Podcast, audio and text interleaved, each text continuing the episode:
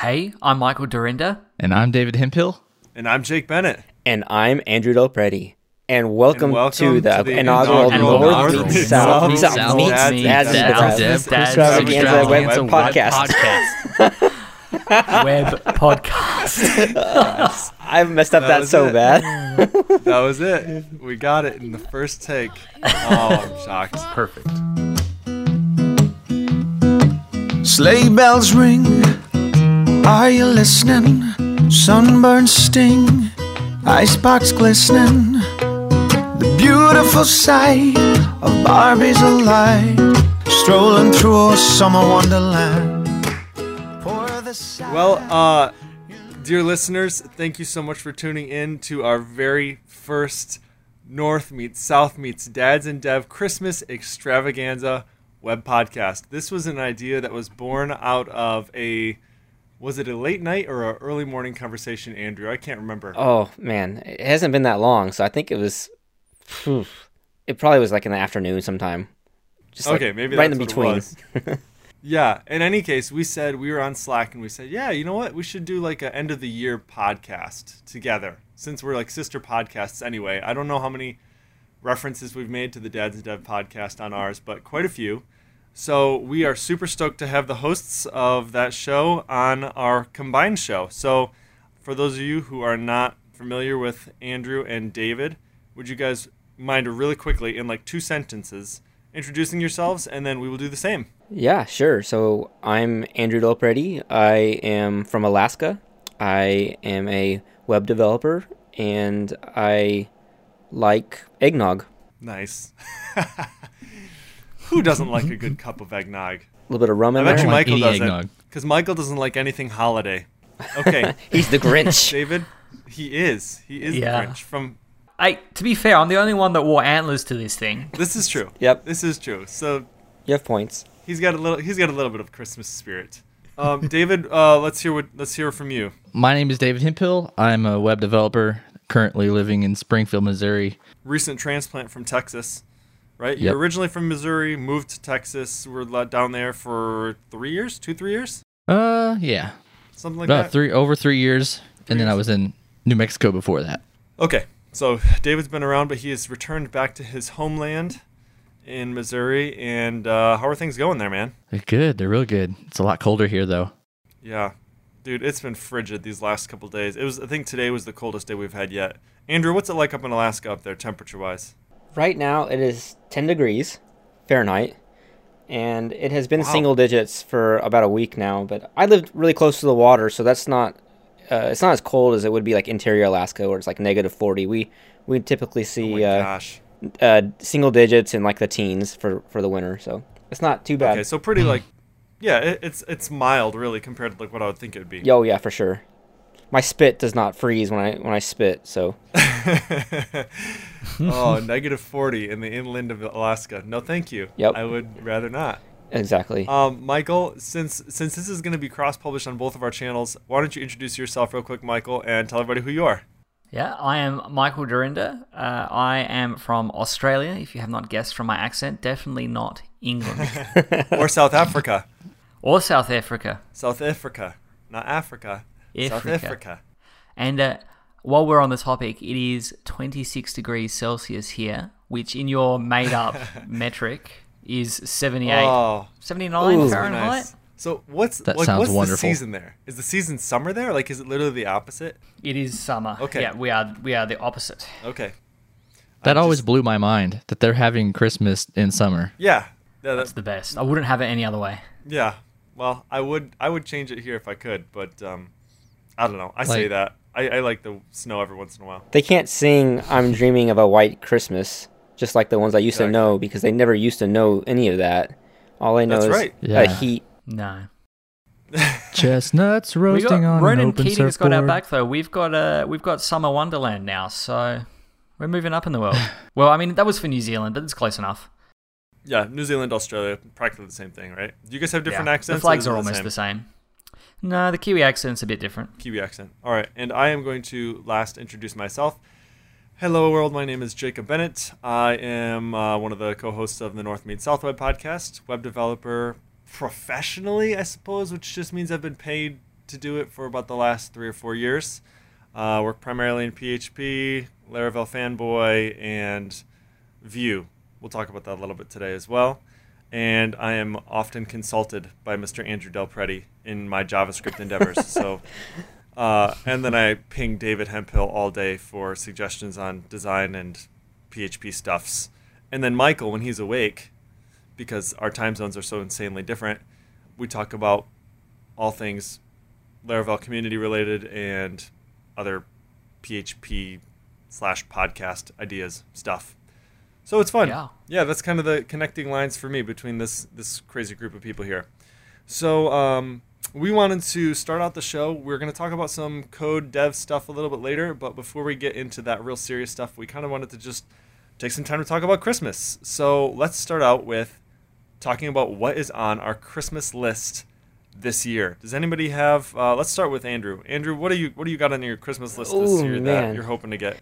Sorry, right out of the gate. So, g- gosh, I man, I'm I'm kind of naughty because not because of, I'm not getting Ooh, anything, but I, I opened my gifts early. So I really wanted Okay. a an espresso espresso machine for a really long time, and so I go and get a latte like once a week on a Saturday with my kids at a coffee shop, and it's like five Hop on the snowmobile, drive 30 miles. get a hot cup of Joe. uh, no, it's just down the street, two miles. Anyway, so um, it's like five bucks or a little over every week at least. Um, and so Yeah. I was like, man, I could if I bought a lot uh, uh, an espresso machine, I could pay this thing off in like a year. true. and it's like if I drink more of them, then it'll be paid off even faster. That's right. so I, I got an espresso machine and a um, a new Bluetooth headset for when I'm running, and so that's already uh, accounted for and opened. And I got that. That was like more of like a Thanksgiving gift, but I'm. But it's like your Christmas. it was my Christmas gift. I got it a little early, Oh, so. Cool. Though, yeah, well, it's nice to be able to enjoy it for the holiday, right? yeah, exactly. So making lattes for the whole fam. So eggnog ones. That's awesome. Making a latte. I know Michael's Making a a little latte bit more. lattes. yeah, a latte lattes. I know Michael's a little bit more experienced in the coffee game than I am. What kind of espresso maker is it?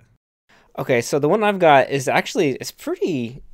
It's, it's not. It's nothing fabulous at all. I think it's just it's called Espresso Works, and I I don't know if it's like an Amazon brand, but it's like all over Amazon. And we living in Alaska, we love Amazon Prime, especially because it's like one of the few places that ship to us uh, free. And anyway, so it had a, you know good ratings. It's not like super awesome like Michael's, but it works uh, really well. Yeah, let's talk. Let's talk about Michael's. Yeah. Michael, what kind did you? Is this the same thing? Did you get one for Christmas, or was this kind of just like you spoil yourself, sort of present? Um, it was a, it was a combination. It was uh, what Andrew has. I'd like to refer to as like the gateway drug to the next coffee machine. Yeah, Gotcha. so, my wife bought me like just a basic one that did the espresso, and then it had the milk steamer or the milk frother for Valentine's Day because she said I was spending too much coffee, uh, spending too much money going to get coffee every day at work. So here's a machine, make your own, and I've been using that, you know, every day all year. And I started looking at getting this new one, which has got like the, it's got a burr grinder built into it, Nice. and yeah. Wow. so yeah, so now I just make that. I, I expect Andrew to have a new coffee machine in the next twelve months. yeah, I definitely will upgrade at some point. Yeah, so that was like a present to myself, I guess. I, I wanted to upgrade it anyway, so yeah. Do you have anything on your Christmas list this year? Well, it was. Um, I got the other thing that I got from my parents was uh, a new stand mixer because the one that I had was one that's been in my family for about forty years, and it was starting to die. So, uh, yeah, got the got the new one now, which I'm uh, which I'll be using this weekend. So that's pretty cool too. To make mince fruit pies. Uh, yeah, I got in so much trouble from my wife because she goes, "You're not explaining." Like she joined Twitter just so that she could tweet you and correct my uh, explanation of so what the mince pie was. I understand now, and I still think that the only way to know for sure is to Yeah. try one. So I'm waiting for a package to arrive in the mail from Michael's wife, hopefully soon, with my mince fruit pie. So we'll see. Yeah. Or, you know, we can buy you some now and I'll There bring it go. to Laracon. There we go. in That'll. July. I don't I don't know if it'll be any It's good. like fruitcakes in America. Oh, mince they never pies? expire. They just last forever.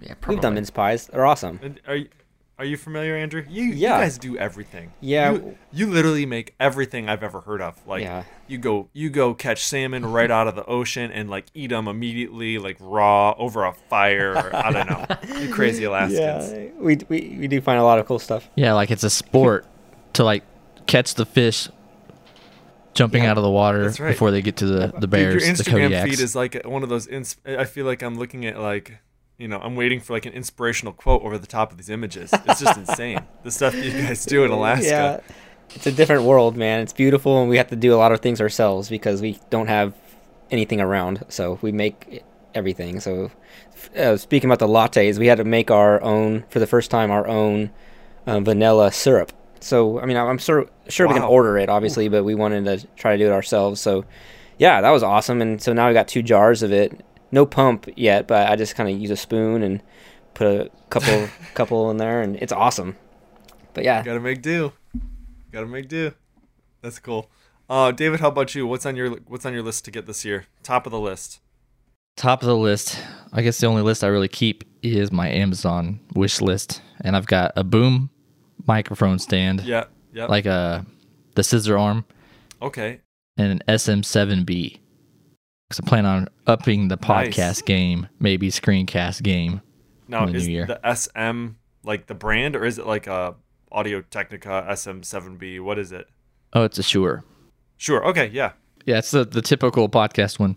Yeah. You're kind of like uh, you're you're one of those audiophile guys, right? Like you used to be. I don't know if you used to be like an audio engineer, but you've done Yeah. a recording thing Used to do engineering, still kind of do it on the side for fun, but yeah. Yeah, so you know what's going on. You you, you got it figured out. Okay, that's cool. Yeah, I you would be ashamed of my setup right now. Uh, and we met we laugh about this on a pretty regular basis, but I have on top of a little cardboard box on a shelf that I'm sitting in front of at home on a kitchen table in my basement, or on a kitchen chair in my basement. I have a little blue snowflake and um, you know, it's uh it's just it's a I should take a picture of it. It's horrible. It's pretty horrible, and I'm very uncomfortable, but I make it work. Gets the job done though. It does. It really does. It works totally fine, and I'm too cheap to get anything else. So What's on your Christmas maybe list then? your podcasts sound really good. Yeah, put on your list. Hey, thanks, man. yeah, yeah, I should. I really should. I should ask my wife for that. She would get it. She's always like, "What do you want?" I'm like, "Ah, I don't. I'm totally fine. I don't really need anything. So I think it's probably frustrating for her to try and buy presents for me because I literally just, you know, My wife is can never think having a problem until with this- my this sort of Christmas stuff comes up. shopping too, because I'm like spending way too much. She's like, you have to stop. Stop buying me stuff. yeah. Oh, that's funny. yeah, I know. It's uh, I don't know. It's it's hard to say it like in a way that doesn't sound like shallow. Like, you know, my my wife's love language, I guess, is gifts. If that makes sense. Like, you know, her dad always grew up like spoiling her mom. Like that was kind of like Mm-hmm. their thing, right? And so I I grew up my my parents and my my mom and stuff was like very very very frugal and you know gifts were never a like a thing for us like it was just never a big deal like so it's been interesting for me trying to get used to that dynamic because like my tendency is always like save every penny you know and never spend anything but it doesn't work super well if like your partner's love language is you know gifts tell me I, tell me you love me sort of thing so yeah, for been- sure. Mm. it's been an interesting learning curve for me Typically, well, in the beginning of our marriage, that's been like 10 years long. For people who don't know, I've been like, was a terrible gift giver. And so, like, her first Christmas gift from me in front of her family, the first time I was with them, was wrapped in an Afghan Oh, no. blanket w- tied with a mic cable. That's how I wrapped it. I don't even remember what it was, though. But Oh, it's probably like a cat, like a feral cat you found outside the building. it's probably a Maine Coon, you know, a little Oh, man. classy Maine Coon cat. Um, Yeah. but yeah, now I, I Yeah. really like to do. I really like buying gifts, and I go crazy with it. Too much money. That's awesome. That's awesome. Speaking of worst presents ever, that was actually one of the things I wanted to talk about today. Worst and best presents ever. Does anybody have anything that's like of note that you can remember that's like the worst present you've given or gotten ever or best? I suppose worst would probably be more funny. Oh man. Uh, yeah, I've got. Okay, let's hear I've it. got one. I'm a bit of a, a fan of bacon, and I mean I don't eat it as much as people seem to think I do. But uh, probably two or three years ago, my in-laws for Christmas bought me like bacon soap and bacon toothpaste and like all of this random bacon stuff, and I'm like, um, thanks, I guess. Like just a kilo of bacon would have been fine. Yeah. I could use that. Yeah, seriously. Wow, that's awesome. It's crazy how many bacon flavored things exist. Um, Yeah. I remember I went to a IT like conference one time, and like their giveaways for everything was like bacon flavored everything. Oh man. yeah, who doesn't like bacon? I don't think I want to wash with it though. No. Yeah, exactly, exactly. Who wants to come out of the shower smelling like bacon? There's this. I keep getting in my Facebook now, like some bacon powder or something that you can, you know, quote, make everything taste like just bacon. buy bacon. Uh, don't. Don't try to mess with it. Yeah, just buy bacon. Exactly. Do you guys keep your bacon grease at all to cook with? Uh, No, no. we- No, I we well don't have to scratch for. sometimes I guess my grandma used to do that. I'm gonna gift but- that to, to Michael. I'll send him a big jar of, of bacon grease. You're welcome. I don't know. I don't know if it would meet like international shipping standards. Like it'd probably like spill halfway across the ocean and like you know. Some happy fish. to, uh, yeah, exactly, exactly. Well, I, I have a bad gift. You have a bag. Let's hear it, David. I mean, I don't know if it's funny, but I'm a musician, so my mom likes to get me music related gifts, and God bless her, she got me like some flip flops that look like piano, like a piano, like they were just the white and black keys, and they just sat in my closet Uh-huh. for a couple of years until I had the heart to throw them out. Yeah. And my sister in law asked, she's kind of the person that will give you like a really junky Christmas list full of nonsense. And she said she wanted some flip flops made of uh, san- sanitary napkins. And so my mom made that. Oh And it my was just- gosh. What would possess you to put that on your list? I don't. I'm. I'm at a loss for why would you why you would ever want that or is it just as a joke she put it's that like the, a joke like, or like a false sense that. of like, I don't want anything. I don't need anything. You know, just buy me something silly. And my mom goes Yeah. for it. She went for it. got it um you guys in australia have white elephant gift exchanges michael do you know what that is Uh, is that like we Secret Santa? that We call it. Is that something different? I think it's the same Um, thing, right? sort of. Or is it is it different? well so for us like white elephant gifts are like they're always like nonsense like it can't be like a normal gift like it has to be something ridiculous Right. And so, like, my father-in-law got a mouse for somebody. Like, so it's it's usually like it's it's not necessarily like an assigned person. It's usually like everybody brings a white elephant gift, and then you just exchange, and everybody gets whatever they get, kind of thing.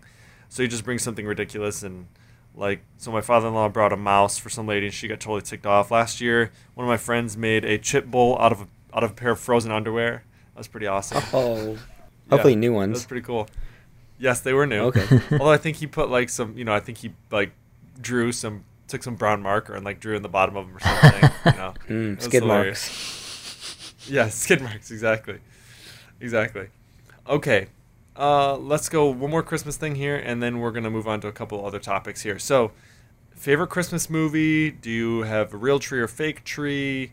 Do you decorate your house at Christmas time? Any of that stuff. So let's start with Christmas movie. Christmas movies, anybody? Traditionally, Elf. You watch? Elf always. Elf is a Every good time. one. Yeah. Or the uh, the Grinch, uh, the cartoon. Is that's kind of becoming Okay. a family tradition. We just watched that a little bit ago, uh, two two days ago, and yeah, a real tree. We have a tree like a Douglas fir. It's not that's like five foot, and nothing special really on it yet. We don't really have like special ornaments for the kids or anything, but it's it's pretty. We have, there's gifts under it, and it's got it's nice and no lights on the house. But my wife loves decorating uh, inside the house, so we've got winter everything. Uh, it's really nice. You, you cut that tree down from your own backyard? That's what I was gonna Uh, ask. we did last year. we did last year, but uh, it was just like a pine, it, and the needles were very uh, pokey. and so this is this is one we actually ordered, and they brought it in. And it's like it's kind of funny here in, in where I live is you can actually order these Christmas trees, and they'll come in on a, a barge and like a crate, and it's all these like really super soft Christmas trees, and like the whole town goes to the school in, in like one day, and we all pick out a tree That's but so a lot of people go out and cut their own. We have lots of nice Christmas tree ish trees here. Yeah. Yeah, yeah. I would imagine that's like that seems to me like one of the things you do. Like, all right, kids, we're going on a 50 mile hike today. We're gonna go get our Christmas tree. Yeah. Like like National Lampoon's Christmas Vacation or whatever, where they do that. They take the kids out to like a tree farm and like they hike through the, like the you know Yeah. the four foot deep snowdrifts to get to like the tree. Yeah. And then yeah, that sounds you know in my mind that's what I imagine happening when you guys go get your trees in Alaska. Yeah. It's not quite yet, but maybe when they get a little older I get a snow machine, we'll do it. But There you go. all of our friends went and Yeah. picked out trees, which is awesome. So we did it kind of easy this year. So Yeah, National that's what makes Lampoons, huh? Is that your favorite movie, Jacob? Christmas It's movie? dude, it's pretty up there. It's pretty high up there. It's uh it's got to be one of my favorites for sure. It's so funny. We always watch it with this one this one set of friends and he's like the kind of dude who's super fun to watch movies with because he's got the one of those contagious laughs. Oh, yeah. So he starts laughing and you just can't help but die laughing with him. And so it's one of those things that's always really fun. I look forward to it most, you know, every year. So That's awesome. We haven't done that one yet as a family. I, I think I need to do it. Yeah, there's a couple parts uh, with as a family. There's a couple parts I'm not sure that you could get through Oh as no! a family, but yeah, but uh, it's it, yeah, it's it's definitely fun.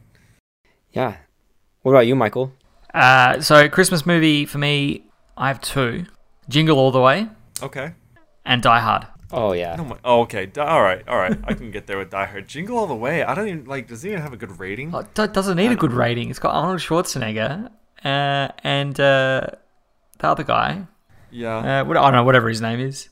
It's uh Sinbad. Sinbad. That's it. Jingle Yeah. all the way. Yeah. Man, it has been a long time since I've seen that. Every I don't Yeah, even wait till got Christmas 5.5 sometimes. stars out of ten. It's horrible. Who told you It's to a really touch my cookies? That's pretty good. yeah. Get in the chopper. Get in the chopper. That's almost as good as my Australian accent. Get under the table. Who told you to touch my cookies? Put the cookie down. It's perfect, dude. Yeah. Yeah, I'm, I'm looking at the uh, on RottenTomatoes.com. It's got a 17% on RottenTomatoes.com. Out of ten. That's pretty bad, man. Out of well, it's a 17%, 17 out of 100. 5.5 out of 10 on uh, on IMDb. So Don't worry about those. that's one of those. That's yeah. You got to be committed, man. You're you're a super fan. That's it. Um, cool. What else are we doing? Uh, favorite? Oh, tree. We don't. We don't have a. Do not have a real tree. We are actually putting our Christmas tree up tonight. Uh, after after this. oh, nice. Nice. Um, and uh, we decorate the tree, but no, like we put some lights up inside, but nothing, nothing out the front, or you know, on the outside of the house or anything like that. Yeah, we um we usually do a real tree. Did a fake tree this year. Love it. Way easier, a lot less mess, and it was a lot faster and takes up less room. So I think we're gonna go with fake tree for a while until the kids are a little bit older or until we get a bigger house. And we didn't do decorations outside, although every year we regret that we didn't when it gets too cold to do it. Yeah. So maybe next year, maybe not. But Christmas movies, yeah, National Lampoons, Elf for sure, and then any others that we. Oh, Polar Express is a good one for the kids. That's a fun one. So Yeah. Home Alone. yeah, oh yeah, that's a good one. Home Alone. So good. Oh yeah, For sure. My wife has never seen Home Alone. I think this year has to be the year. Oh yeah. She definitely needs to see that. Man, it's funny watching Home Alone now. It's been like years since I've watched it, and now my kids love it. And I don't remember his attitude being so bad. yeah. But when you have kids now, and it's like you're trying to treat, train them and help them, have you know, be uh, kind and you know, not talk back too much or or whatever, just respect. It's like, oh my gosh, Yeah, it's rough, this dude, this kid, this kid was is so rough. Like how how did my parents let me? I, I don't even know. Yeah, But uh, still a great Christmas Yeah, movie, it's awesome. obviously. it's awesome. Favorite part in the movie by far is when Marv, is it Har- what, Harry? Harry and Marv? Yeah. Yeah, whatever. Yeah. The tarantula Yeah. on, his, on, his, on his face, and he screams. Oh, and then yeah. it flips onto the dude's chest, and he's like, "Don't move!" And he's got his crowbar. He smashes him right in the chest. That's the best part. Yep. Favorite part of the whole Yep. movie. Uh, sometimes I just look it up on YouTube to watch it. It's just it's so funny. Uh, we need to link to that in the show notes. Yeah. Okay. So here's a random question, uh, going back to the Christmas tree thing, just Yeah, for sure, a what you second. got? So you, you guys are doing fake trees. Do you like spray them with any of the nice Christmas tree Ah. smell? Cause like that's one of my favorite parts of it. I get to like wake up in the morning and in Alaska in the winter it's like dark, so dark all the time, and like I can get up. I usually start work around seven in the morning. It's still very dark, and I can go sit next to the Christmas tree and work while my family's sleeping and just smell it and just breathe it in. Yeah. I love it. it's like my favorite time, favorite thing. Yeah, I'm gonna go out on the limb here, pun intended, and I'm going to say that number one, Michael definitely does not do that. Am I correct, Michael? You are correct. yeah. Uh, and Yeah. then uh, I'm going to say as well, no, I don't. This is our first year doing a fake tree, so it's one of those things I didn't even think Right. about until They have just little now. Christmas So, tree sticks you can buy um, now. Yeah. I will probably do that if we use a fake tree in the future, though, because that is definitely one of the things I miss about having a real tree is the smell of it. It's uh, yeah, that's like makes it very Christmassy. Could I just get house. one of those like pine air fresheners? and Yes. Use that? Is that the same? Yeah, there you go. There you go. I suppose that would work. Yeah, man. All right. Just hang a bunch of those on your tree. It's so good. Okay, here's the last thing before we get to some code stuffs. Um, Super Mario Run for the iPhone. Have you guys tried it out? Woo. Yeah. Yep. I just bought it for ten bucks. Yeah. I, I did the trial and I'm like, oh, I gotta buy it. It's 10, you know, I got to the fourth level and I was like, yep, I'm in. Yeah. Yeah, I really enjoy it. David, have you tried it out? Yeah. Okay. What's your experience been so far? It's fun. I mean, I've almost dropped my phone like three times playing it. It's not a one hand game. not when you have the big phone. Yeah. When you've got like a In little hands. yeah, that's true. I've got the tiniest oh, hands. Oh. You've got small Ooh. Trump hands. I've got little Trump Yes. hands. I was gonna say that's it's how crazy is it that Home Alone Two has our president in it? Yeah. Does it? Oh, It does. Is it Is two? Does it really? Yeah, Oh, because one. Kevin's lost in New York. He goes to the Plaza Hotel, and he's like, "Where's the lobby?" You know, because it's so big. And then Trump it says down the hall to the left. I did not know that. Mhm. I'm gonna have to go see that now. Yeah, that's right. Yeah, he's in there. I, I thought it was the first one for some reason, but yeah, you're right. He wouldn't have been in New York, the first one, Right, because he, was in missed out. He wasn't able. Yeah, spoiler alert. Sorry, sorry guys. He makes it. If you haven't watched Home Alone by now, I don't think there's any point in, in like hashtag spoiler alert. You know, um, Home Alone. I'm gonna. When what year was this made? Even it's like you know 1990. Yeah. Uh, in case you haven't watched Yeah. movies in the last 26 years, um, How how funny is it that that movie just alert. would not exist these days because they'd be like, "Mom Dad's not home." Okay, text him real quick. Where are you? Yeah, exactly, exactly. FaceTime Yep. them. Mom and Dad, I'm at home. Oh, we'll come get you. All right.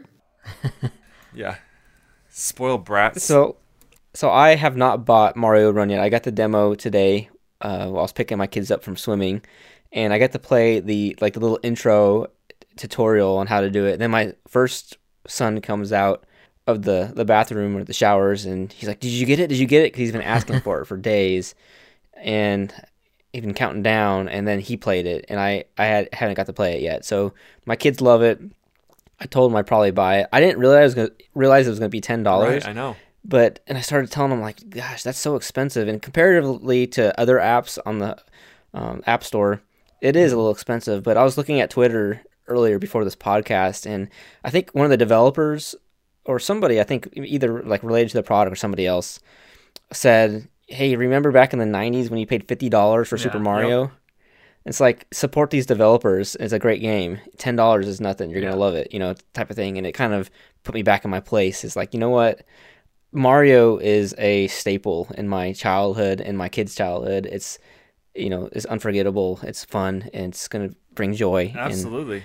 and time spent. So we're gonna we're gonna pick it up Yeah. and uh, get the rest of those levels because it's it's a great game. Yeah, I feel like it's really like fleshed out. Honestly, like there's a lot more features than I what I thought it would release with. I mean, there's like, yes, there's the game where you run and stuff, but there's also like Toad Rally, which is like you compete against other players, and then it's like you have to build back your little village. So it's like you you know you can buy items with coins to build up your little village, and you can buy all these different houses. So it's like kind of a uh, I don't know what what you can call it, like not real time strategy games, but like it's it sort of feels a little bit like that, where you kind of get to build these houses and and kind of structure your little village and stuff. They've got you know multiple challenges for each level, so it's really cool. I- I've spent actually a pretty decent amount of time on it just today. So like the the levels are have a lot of replayability because you can go through and get the purple coins or mm. pink coins. And Then once you get all the pink coins, you get the purple coins. Then once you get the purple coins, you get the black coins, and then you can go back and defeat all the enemies in the level and whatever. So there's just, I mean, it's one of those games you could play for forever. I feel like. Yeah, it's really well done. It it feels like one of the Wii games. It, there's nothing about it that feels like sort of like like they forced Mario onto i on the iPhone. It feels like one mm-hmm. of the Wii games.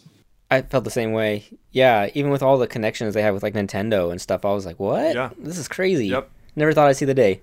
and it's really snappy too. Like the the gameplay, like there's no lag, nothing. I mean, it's all of the all of the menus and stuff that pop up. It's really quick. Like I feel like as opposed to Pokemon Go, I suppose is what I'm trying to say. Hmm. Where I just felt like it was clunky. The integration with like the Pokemon Trainer Club and trying to sign in with those different things was always really difficult with Pokemon Go and with the Nintendo.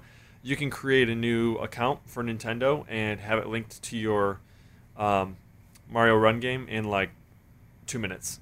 It's pretty amazing. They did Yeah. a really good job. Totally. Yep. So if you haven't picked that up, give it a tr- give it a try. Hmm. Pay ten bucks. It's worth it. Support those developers. They did a really good job on that game. Buy it for your kids. Yeah, for Christmas. It's a write off. Okay. Yeah, it's write off. somebody somebody do the line. You just write it don't off. know. I'm not. I. Yep. It's a Seinfeld thing, right? You guys are all. Are you guys? Any of you guys Seinfeld fans? Yep. Oh, dude, I have to come back from Laracon early. Well, not early.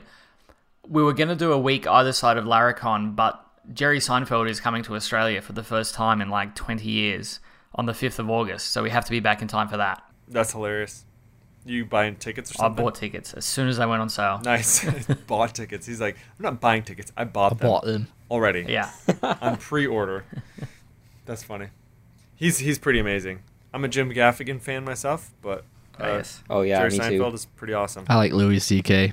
I don't. Yeah, he's okay. He's like he's like he's the now Seinfeld, I reckon, but he's a bit more crass. yeah, right. Jerry, Jerry Seinfeld's always been like he's crazy, ridiculously clean. Like it's it's amazing how funny he is without having to be crass at all. Pretty much. Yeah. Hmm. I'm getting shamed for my comedian likes here. Sorry, David. Not no shame. I- the more I- crass they get, the more I think they're funny. So Yeah, yeah. Well, my favorite comedian would have to be uh, George Carlin. That's is that an Aussie guy? No. He's American. He's, don't know who he's passed away now. that No, no, older guy. He, I'll, I'll link Yeah. some stuff up to you guys later. Okay. We got to get moving on this thing, or else we're never gonna finish. Well, how, well, what are we at right now? We're at 45. All right. Well, we're we're doing fine. This has got to last people the next three weeks, don't forget. Yeah, that's true. That's right. We're we're kind of taking a break. This is like end of the year here, guys. So enjoy this a little bit extra long podcast. Hopefully, you can listen to this on your trip to or from relatives or any of those fun holiday parties you're heading to. Yeah.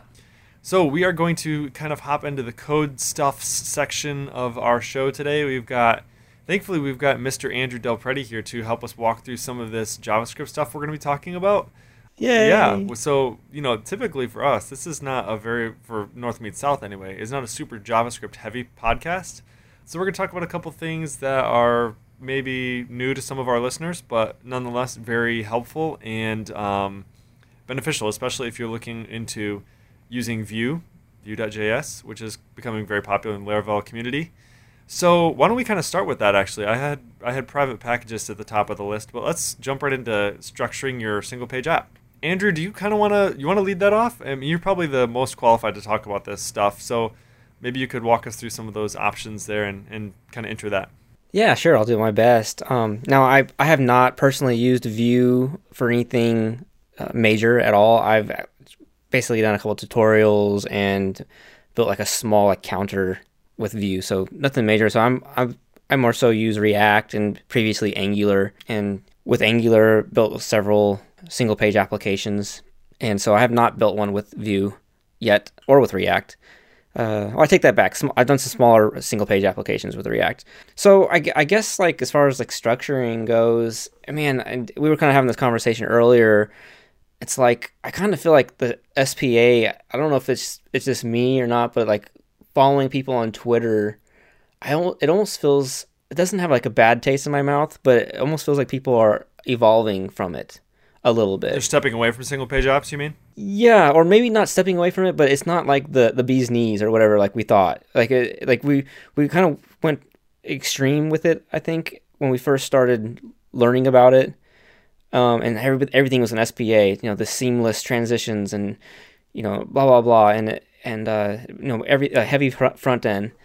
And I kind of feel like people are are re- reining in it a little bit, and so I don't know, you know, kind of where to start with with that, but so I mean, I guess you know what we could probably say is that by structuring everything as a single page app, you really tie yourself to the tools that you have available in sort of the JavaScript Sure. world, right? So uh, for people like myself who are used to using something like Laravel, you really Yep. miss out on a lot of the server side helpers that you get, the conveniences that are afforded you by using something like Laravel. So the first thing that comes to mind for Sure. me is like form validation. Like that's all. That's one of those things that is like a huge pain in the butt that nobody ever wants to deal with. That Laravel makes dead Right. simple, stupid simple. Like it's so easy.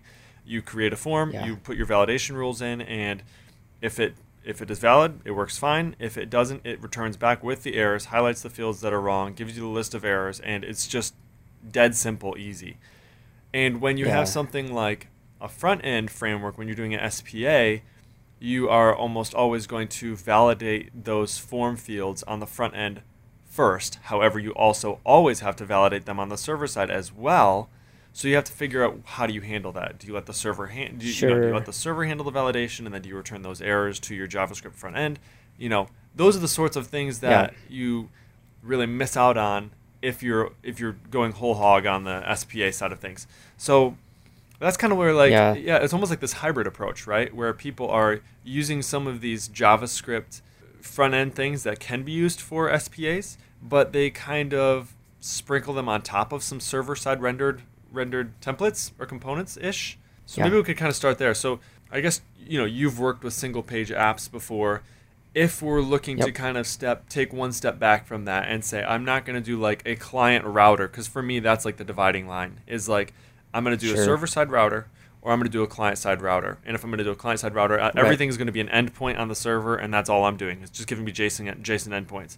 But if I am Yep. returning a page from my server and then I am pushing JavaScript behavior on top of that, what you know, what Yeah. are our options for structuring that JavaScript with that server side rendering? You know, how do we do that? And I think that's kind of what I wanted to talk about. Yeah, that's those are those are really good things, and I, and I think like, you know, like like I said, I'm, I'm kind of taking a step back from the SPA a little bit, so we kind of have something similar at MusicBed where I work with uh, that second option that you talked about, where we have Laravel, and Laravel is our our router, and basically um, we're using React, and not all the pages on MusicBed yet, but we're slowly migrating towards every page on MusicBed being a, a React component with smaller child components that make up the page. And then Laravel just serves that page. And so, you know, you have your traditional routes in Laravel and those routes will provide the data and, you know, everything that it needs to render the view. And it'll render like a, a view file. And we we basically have consolidated enough, or we're, we're trying to, to where we have like one view that's kind of like React.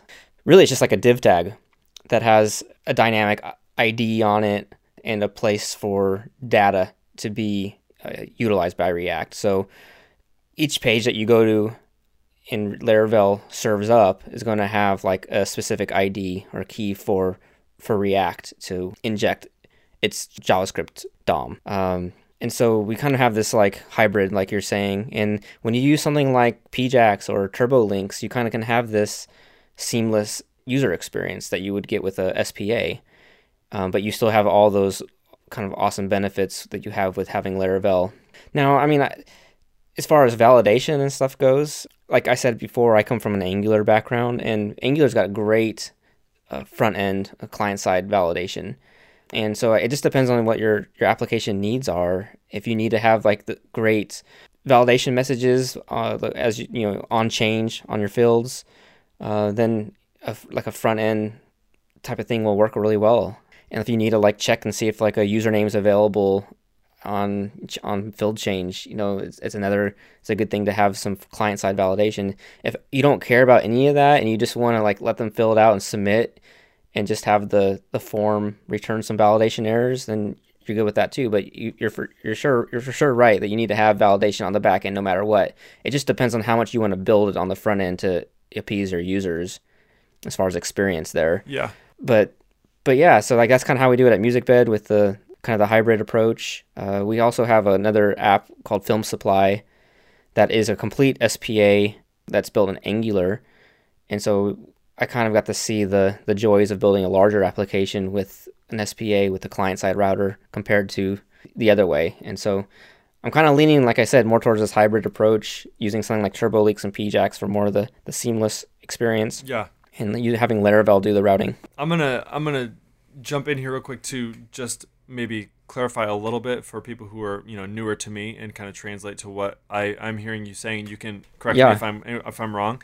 And then I'd like David to jump in here too after after I'm done talking because I know David structures his apps a little bit differently, and I'll probably touch on that here. But the Laravel kind of if you're using Laravel 5.3, what it kind of ships with and encourages you to do is the main template that you would use to extend all your other views from has a ID uh, right underneath the body tag that has an ID of uh, it's a div with an ID of app, and then in your main app.js file you have in there a Vue root instance that attaches itself to that app div. Uh, I'm sorry, yeah, to that div with an uh, with an ID of app. So Right. then basically every page that you have, you know, with Laravel extends from that. So everything is kind of wrapped in this Vue instance, if you will.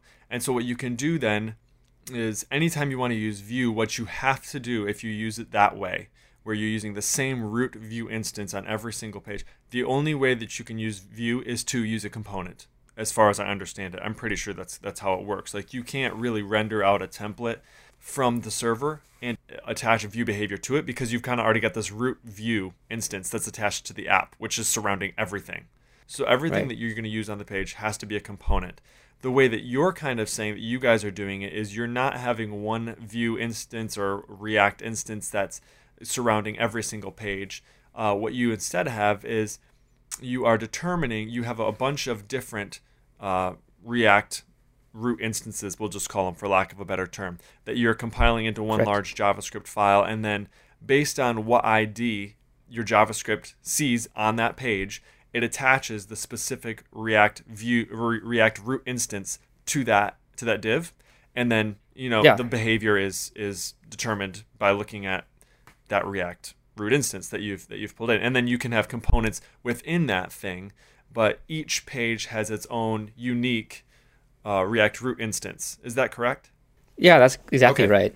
So so yeah, and if you use something like Webpack or uh, Rollup to do some code splitting, uh, you can do some really cool stuff. So like on MusicBed, if you were to go to the guest homepage or just uh, you know as a, as a non-member go to the homepage, um, it would load our application and like everything it needs to use React, but it's only going to load the code for that homepage, not the rest of the pages. So a lot of times that you'll see in a in traditional SPAs is one JavaScript bundle called like app or something, and the whole site like is is bundled all together in one file, and you have this gigantic file that has like Angular in it or or maybe Vue in it or or something, and then all of the components that it needs to serve that site. Even ones that like if the user was to log in and see the account pages, something that they may not never even see could be bundled up in that app. And you're so you're serving javascript that may not ever be used. And so what we have is it's split up uh, automatically on build. And so we're only serving up the page that you're on and so it makes an ajax request lazily, lazily loading these react components Interesting. per page So advantages is you don't load any JavaScript that you're not going to use. Disadvantages is maybe like it's not necessarily like once you download that huge bundle, it's cached. You know, pretty much. So Right. like you pen- you penalize the user on the front end because you make them download this one massive JavaScript file, and they get Right. all of the JavaScript regardless of whether they need it or not. It's cached, and now for the rest of your page views, you shouldn't have to download that, or you know, it should be faster. right And the advantage to what you're you're doing is basically saying like, hey, I'm only going to give you the little pieces that you need. yep Yeah. so that's there's there's more advantages than that because like the the network request and we, we can go into it quite a bit so the specifics but it's like the network request of having a large file is is very minimal as far as like the overall performance that we're getting from that is that javascript if you're loading like a gig like a meg and a half of javascript or even like half a meg gzipped or something you- your computer or your mobile device still has to to parse that so the larger the file, the more JavaScript computation and evaluation it has to do. Okay. So it's smart to break things down small, smaller, so it can do that. So it doesn't really matter if it's cached or not. Yeah, you do save some time initially because of the of the page already being loaded as far as or the JavaScript already being loaded, but you're you still have to whenever you do things, it still has to parse through that. No, that makes good and, sense. uh, so it's gonna take longer. Yep. That makes good sense. David, um, I know I've actually used some of your stuff uh, in looking at how I wanted to structure my Vue hmm app, or not my Vue app, my like basically just how I want to structure how I use Vue on my page. So, what? How do you, you know, what is your typical structure for when you're setting up something to use Vue? Well, first I need to disclaim and make sure everybody knows I don't know anything about what I'm talking about. so this is all just you know getting in there and trying to figure out something that is workable at all. But kind of what I started with when building you know these dynamic pages is I just start with Vue. It was really easy to get started by just using an inline template, you know, and attaching Yep. the Vue instance onto a uh, some some uh, div with an ID on it, like we've been talking about. And I found for most of the use cases that's been plenty fine. Uh, this one project that working I'm working on, we have probably have like 20 or 30 of them, and there's never really been a need to have all of those instances connected or transition between each other. You know, we've kind of been fine with the standard page reload that you would normally get. If I were to do it now, there's been a few moments uh, I can think of now where I would have wanted like a wrapper instance, Vue instance for all of those, you know, kind of the way Laravel out of the box has it now. But most of those downsides have they're easy to get around. You know, it might be the the advantage I might get from that is like having the user menu be its own component and then the main part of the page be its own component and then they they can share some sort of state. But those are still easy to get around with just a little bit of ingenuity, throwing things on window or something crazy like that. Yeah, assign a variable to window global state. That's, Hell uh, yeah, that's how I roll. yeah. Yeah, it's like one of those things. Like you know, I can't remember in our Slack channel, you were like, throw it on window and go home. Yeah. like done. I'm very. That's kind of the the development philosophy I've grown over the years. Is just kind of a lot of the things that we say are best practices. Pro, they have a lot of merit and they're really good for certain contexts, but they're not 100% across the the board. The absolute thing that we should do, you know, and for smaller teams, you know, somebody like me that has to handle a lot of things all all my own. You know, the the front end, a lot of the design, marketing, the back end programming. You know, you, you got to choose an organizational pattern that makes sense for that. And so, for me, uh, something like TurboLink sounds really awesome because I can get you know seventy five percent of the advantages of all these approaches, but not have to go so whole hog into it that I you know Yeah. I waste time or have to learn skills that don't really apply to anything else. Yeah, that makes sense. Let me throw a disclaimer out here for any of you who are wondering. So, like, okay, well, why is it wrong or not necessarily wrong? Why is it best practices not to throw something onto the window? So that used to be kind of how it was. Everything was accessible globally, but it you run into big problems when you have something like window dot is admin equals false, because anything that is downstream of that is relying on that variable to be true or, or you know to to get its value from that. Anybody who comes to your page can just say window dot is admin equals true. Yeah. and now it's good for everything and goes all the way down. So that's the danger is that people who are visiting your site have access to those variables and can modify them like at runtime uh, whereas if you're using something like webpack or whatever it prevents things from going on the window object which is basically like the global object by wrapping everything in closures and preventing you from getting access to those variables at runtime. Like so that's you know that's the danger. Uh, although you know there are things that are trivial that if you throw on the window is not going to make a difference at all. Like a big not gonna prove JSON blob. yeah sure right. Like something that the user is going to have access to anyway right? Doesn't matter. Mm-hmm. so you know like like david said sometimes there are definitely cases where it's just like it's fine it's not the end of the world it's not a big deal i'm just trying to get some work done here and it doesn't really matter but there are other times where certainly want to be careful of it you want to understand the trade-offs before you just start throwing everything on window Yeah, totally. Yeah. I think I think the other thing is just like conflicts. You know, um, I have no problem throwing stuff in a namespace or property on window and sticking stuff in there. You know, so it's it's not that big a deal. Um, but yeah, you got to be careful what you throw in there because it can get dirty quick. Yep, yep, for sure. Um, did you guys want to talk at all uh, any more about like?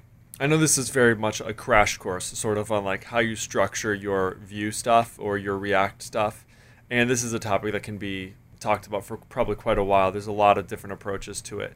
Uh, but did you guys have anything else you wanted to add into that before we kind of move on to other stuff, or are you guys good? I would just say, like uh, Dave and I talked earlier, and, uh, I would just say, go with the path of like least resistance um, when you're learning, um, and just and when you're building things. Like, just do whatever is minimal to make your product and and put it out there, and then make it better later. Optimize for performance and do all that.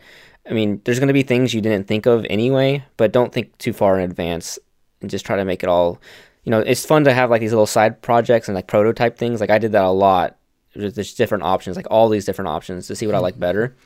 But initially, just whatever is easiest, whatever's on the the doc site, whatever, just go with it and learn. There's like there's always another way to do it, but just use whatever is going to get you there faster the first time, and then and then optimize later. Yeah, Yeah, and you can Yeah. kind of reference companies or people that are at your level and use them as examples. And so, like when we were doing Music Bed back when I worked there, one of the places we looked to for inspiration was Spotify, which was kind of like a the organization theirs. It's large, you know. There's bunch a bunch of developers there with different teams, and they're all working on different parts of the app. And I think we realized at one, one point that that wasn't going to work for us because we didn't have 10 developers that could work on the homepage and then 10 developers that could work on the player. But, you know, there was real, some really interesting approaches. You know, I, I don't know if they do it this way now, but the way they handled it before is they had a global state object and then each of the the pieces of the app both in the web the, the native app and the web app the playing online they're all iframes and so those iframes are just standalone basically like they would be a Vue instance or a react instance but they're iframes and they speak to each other cross frame somehow i can't remember wow, that's crazy. It was like a target. I, I can't remember. I've never I never actually used that, but I, I think yeah, Yeah. you're right. I- I can't remember the specifics now, but the, yeah, there's some the mechanism that allows frames to talk to each other, uh, iframes, and uh, yeah, so that was going. That was an interesting approach. It wound up just not being needed because, you know, it's really overkill. We don't need to have the ability for this one player to to play by itself everywhere on its own with no connection to you know the global state, but they do, you know, and so Yep. Yeah. That's good advice. Looking at companies who are your size, like specifically, like again, the keywords are there, like your size, right? So what works for Google is fine, you know, but it might not be the path that works for your organization. If you have two people on your team, and you're trying to emulate what this team of a, a hundred are doing, yeah, you're gonna you're gonna find yourself in some pain. It's not designed to work for you, right? right. not that not in that way anyway cool. Um well let's uh let's talk about something that came out just today actually which was announced today. Michael i haven't heard from you in a little bit so i'm gonna let you take this one because i know you're usually good at this stuff. So private packagist maybe you can explain to us what that is. Yeah, so I saw a, a tweet about it uh, early this morning, and I didn't really look at it anymore until later on this afternoon. Um, but private packagist, I guess from the name, which is fairly straightforward, is basically allowing you to have for people like myself and maybe yourselves as well, where you are developing reusable packages for applications that you're developing, but you are not hosting them on GitHub openly, like not in a public repo. Using those packages and pulling them into your composer.json file is a bit finicky at the moment because you basically have to define a URL or a Git based, sorry, repository for each package that you're pulling in from a private repo.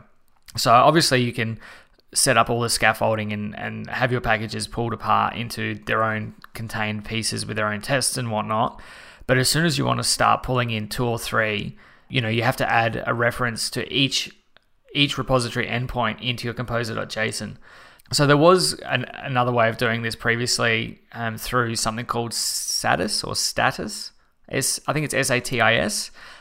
Private Packagist, I guess, is another level up from that. That that is hosted or built by the same people. So Jordi Boggiano and uh, I think his name's Nils that built Composer, um, or that built Packagist. So yeah, this is you know it simplifies that process, and all you basically do is point to you know your organization repository on packagist.com and just say you know don't use Packagist, and, and basically it'll proxy my understanding is it'll proxy all of your composer requests through your private repository or your private packages basically.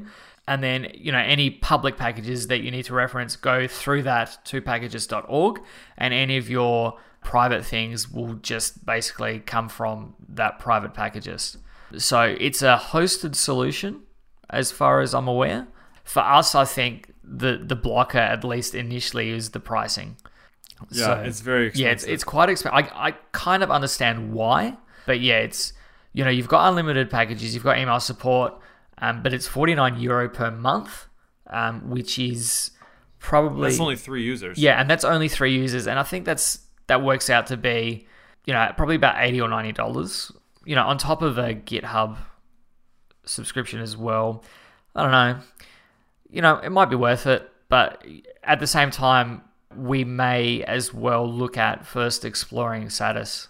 So, I mean, it depends on your situation, I guess, whether you're in a position where you can justify that that expense per month, or if you are in a position where you can just spin up Satis and run that yourself. Yeah, and the thing is, you know, which is this is smart. Like they tell you to do this, right? Price for the customers that you're looking to get, right? So the type of people that they're targeting are not the single team, double team Yeah.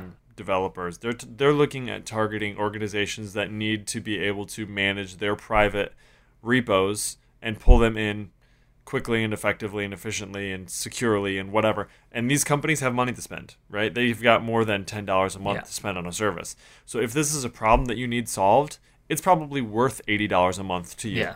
So it's kind of like you know, it kind of sucks for because my organization could use it, but we won't because it's way too expensive. There's really only one package that we do this with, but it is a pain in the butt. Like if you want to test something on Travis CI, you have to go get a GitHub token and make sure that that's put into the env, and then you have to have a special config that sets that token as your composer token before you start pulling stuff in, or else it'll fail when it goes to pull in that private repo. It's just it's kind of a pain in the neck. Yeah. There, there are some other cool things that this private packagist does too, like you said it proxies all your requests through your private packages URL or something like that. So you as an administrator can say anybody who is using this composer.json file, like they can only use these these packages. So you can basically mm-hmm. approve which Yeah. packages they are allowed to use, which is pretty interesting. So you can you know you can like block them from pulling in known vulnerability, you know, or whatever, or you- or you know mm-hmm. if they need to pull one in, you can basically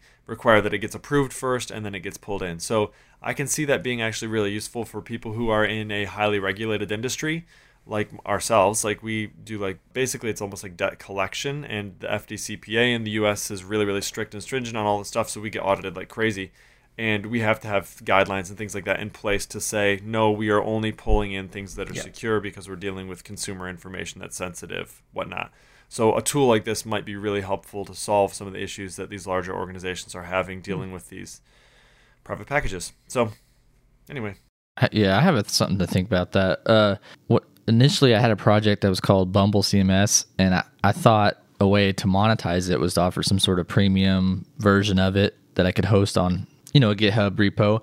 But there was not an easy way to monetize a package, and I've seen this as kind of a way that, that you could possibly do that Yeah. if Ah, if it wasn't so expensive right away. Um, because before you, the way you would do it, um, if you've seen those Cartalyst components that you Yeah. can pay for, they add you to their private repo on GitHub, and then you do the normal composer pull in VCS type thing. And since you have access to that repo, that they allow you to install it.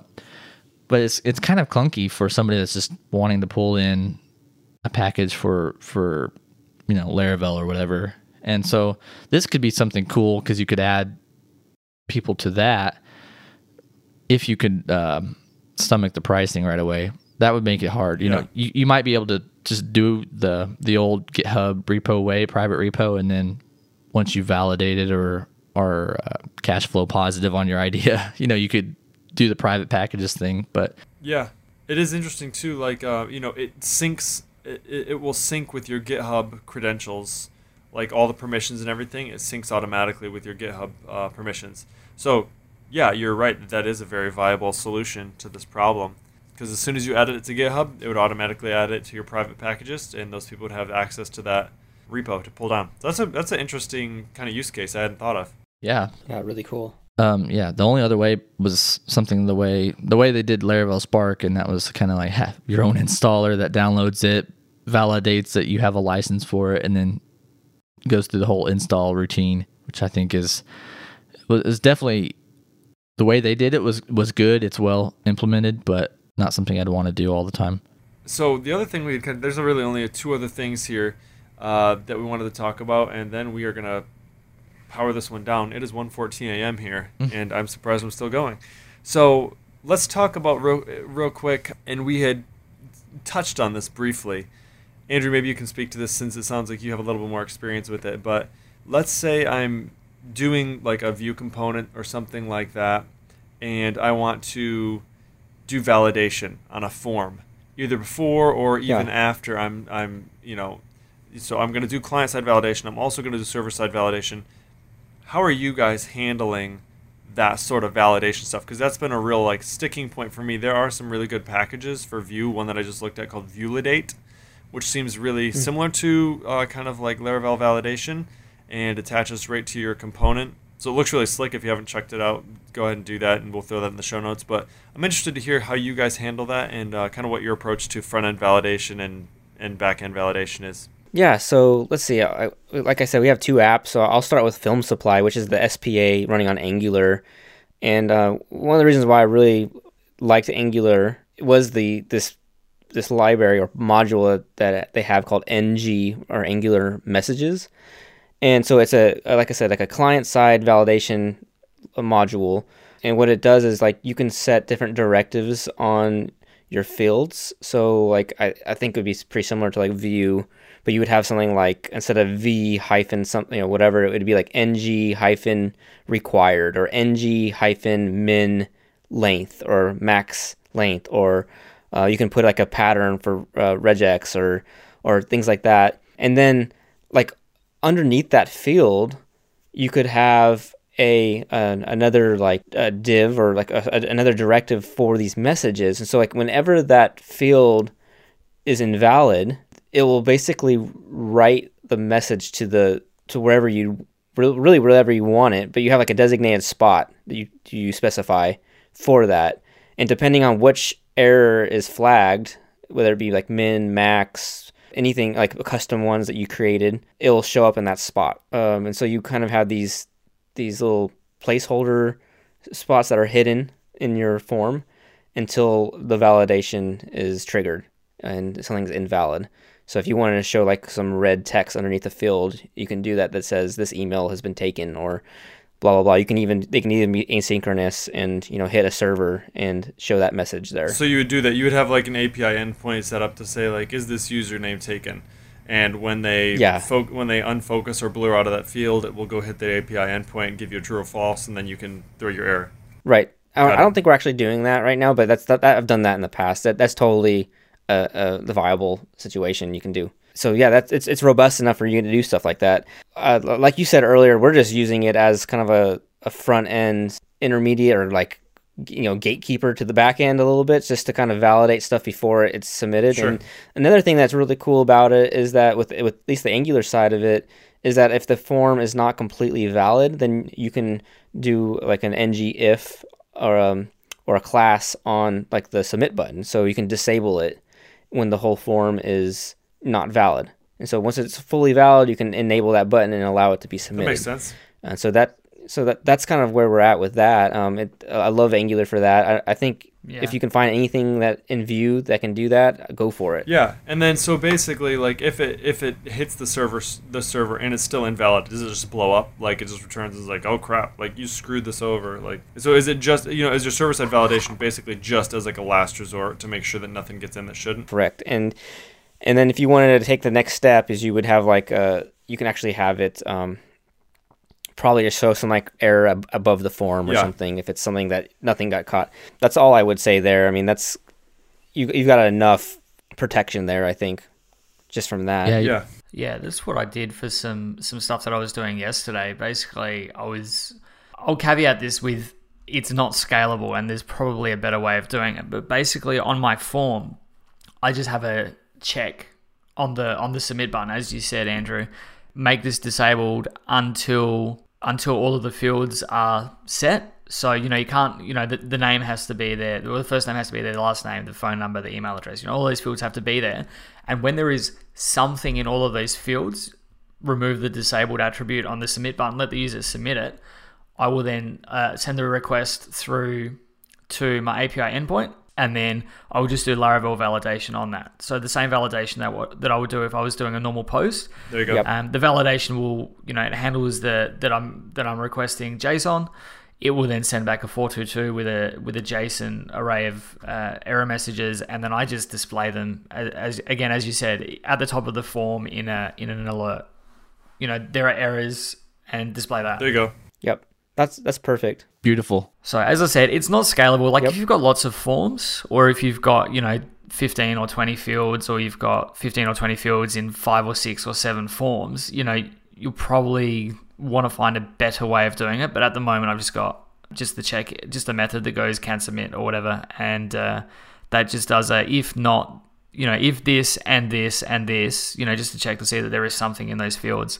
But obviously, with with any kind of front end validation, your last resort, you know, your final gatekeeper is always that back end authorization before you make, or your, your back end validation before you commit that to whatever your data store is.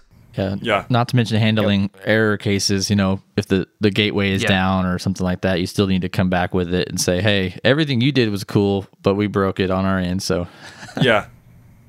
Right. Yeah. I mean, and yeah, again, like it's all on the front end. I mean, people could curl post, you know, fields into your server Exactly. without even using a front end. I mean, it's just it's just mostly for for usability and experience than anything because you can do some some nice animations with your validation on your forms and and make it kind of uh you know really uh, responsive and fast rather than it always hitting the server. Yeah. So that's that's really what the main thing is for is just uh, aesthetics than anything else. Cool. I, this is making me feel a lot better about about using some of these front end validation techniques. Actually, so like, you know, when I when I hear you guys saying basically like that this validation on the back end is literally just for like in the case that you know you have somebody who's trying to use the application in a way that doesn't work, you know, that you're not supposed to. Like, I don't need to necessarily provide the best user experience when something's broken and they're just kind of hitting that final gatekeeper. You know what I mean? Like, if somebody's using the app the way that it's written to Yeah. be used, like they're gonna have a good ex- user experience. If they're not, then they're probably not gonna have a great user experience. But at least it's gonna keep me safe. Yep. Yeah, cool. Uh, let me just throw out there kind of a, a plug for those of you who are using Vue or who are starting Vue and looking into doing some of this validation on the front end. I I've looked at two different two different packages. There's Vue Validator, there's VeeValidate, and there's this newest one that's uh, Vuelidate. I really like it because what it does is it doesn't require you to put basically Andrew as you were talking about like all those directives into your template what it does is it instead divorces that from the template and puts it into your component code. So like just like you would have your data and Yeah. you have you know you have a data object and, and it returns uh, all those pieces you have like a validate object.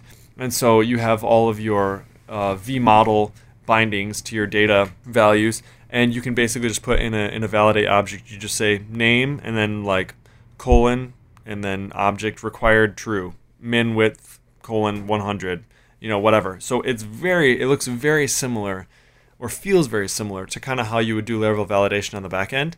So it, and it looks really really intelligent. So i would i would suggest taking a look at that. And it kind of does all that stuff that you were talking about where basically if it's not all valid you can't submit it.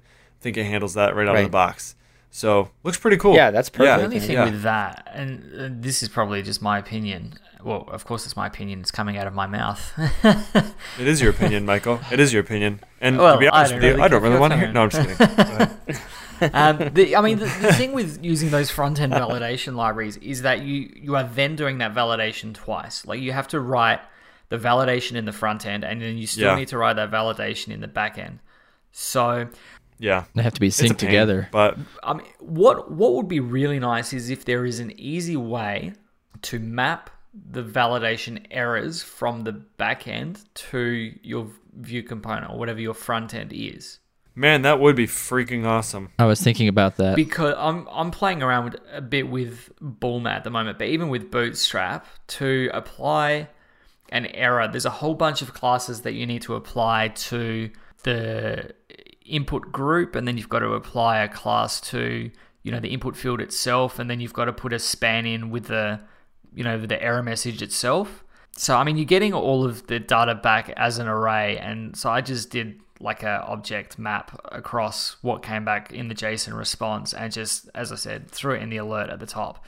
But yeah, the, the happy medium would be all, all server side validation with an easy way to you know wire the error messages into the front end. Yeah. Right. So I think we're talking about two things though. Like one is like you're validating data for security purposes and for other reasons. But then we're also talking like the user experience of like informing the user how um, how Yeah, long this text should be Yeah.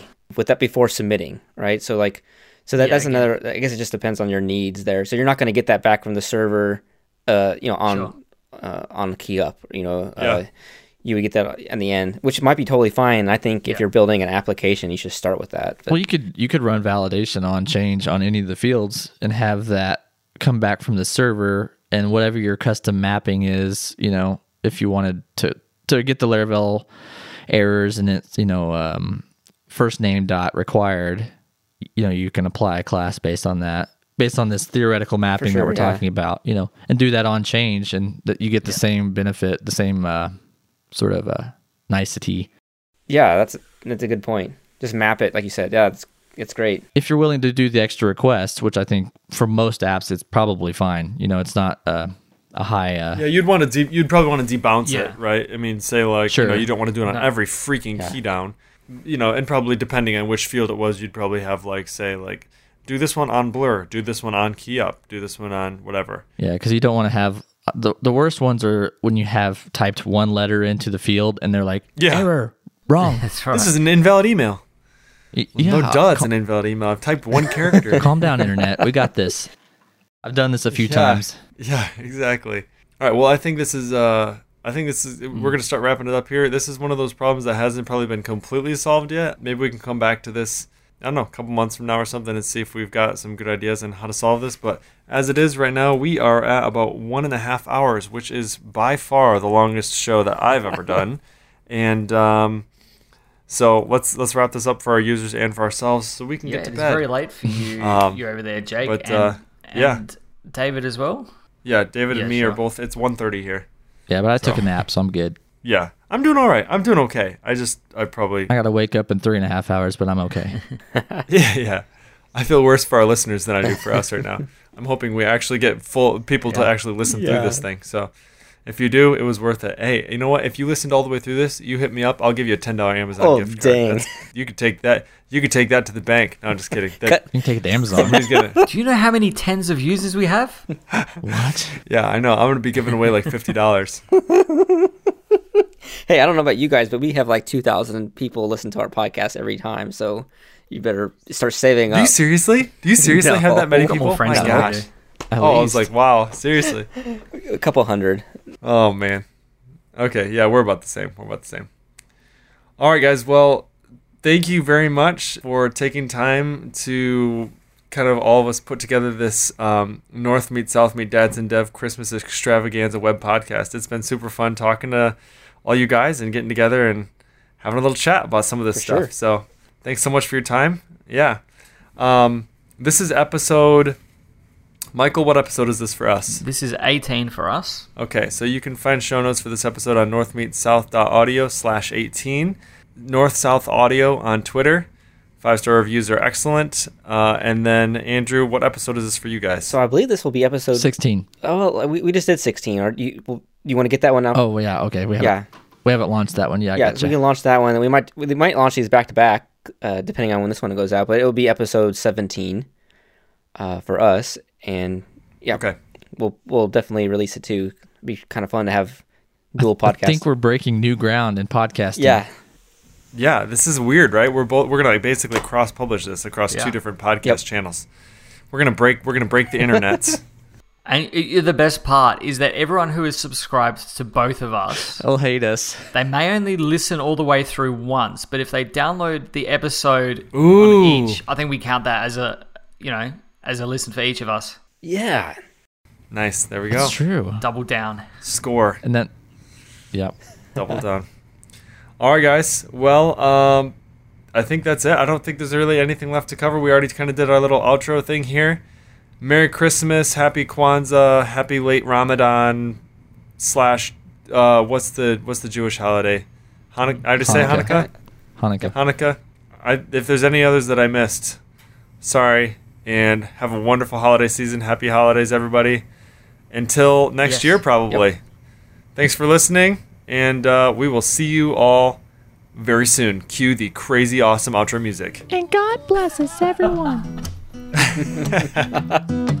Sleigh bells ring. Are you listening? Sunburn sting. Icebox glistening. The beautiful sight of Barbies alight. Strolling through a summer wonderland. Pour the salve in the sunshine. Serve the path up at lunchtime. Bubbles for nine, pineapples on hand, strolling through a summer wonderland. In the oven we can grab the wickets and plastic cricket bat your brother found. Backyard full of all your distant relatives, so we pass the can of Mozzie spray around. Later on, sun is falling and you're drunk, uncle snoring. We'll hear the birds in the trees, feel the warm breeze, strolling through a summer wonderland. Way down here, Christmas landmarks, are summer flowers and funny tan marks. We're happy and bright, not a snowman in sight. Strolling through a summer, strolling through a summer, strolling through a summer wonderland. Yep. And if they do sell out, I'm gonna like, Good. you know, I'm gonna have to pull some strings. Be like, hey, listen it's to like- Taylor. I'll bring my camping chair. Just crash it. That's right. Just crash it. Uh, there's a, there will be a waiting You list. sit on my lap if you have to. Yeah. Yeah, you sit on your lap. Um, eh, yeah, I don't know, Michael.